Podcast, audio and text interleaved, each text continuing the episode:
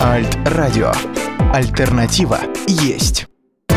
Всем доброе утро! За окном пасмурный понедельник, 6 марта, а с вами вместо кофе на Альт-радио и я, его ведущий Василий Круглов.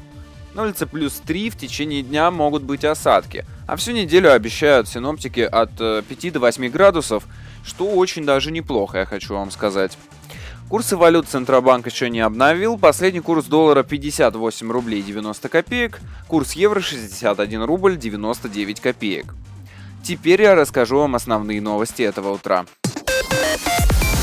Альт-радио. Суд отменил приговор, осужденный за репост воспитательницы. Как сообщает ТАСС, Курганский областной суд отменил приговор Евгении Чудновец и прекратил дело за отсутствием состава преступления. Напомним, в ноябре 2016 года суд Катайска приговорил воспитательницу к 6 месяцам колонии.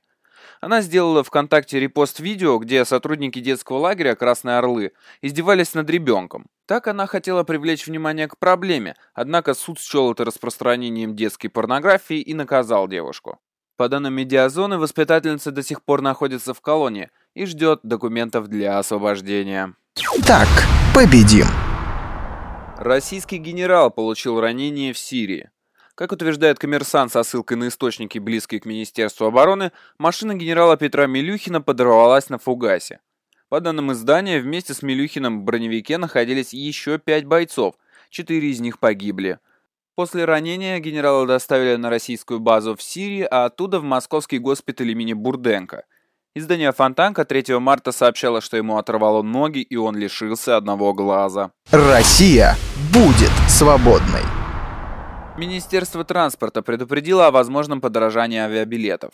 Это связано со вступлением в силу новых требований кассовой техники, по которым с 1 июля авиакомпании обязаны применять только кассы, поддерживающие передачу данных в налоговую через интернет. Такие кассы работают через специального оператора фискальных данных и умеют формировать электронный кассовый чек. Фактически это вводит дополнительные требования к документации авиакомпаний. Сейчас они используют для расчетов две другие системы.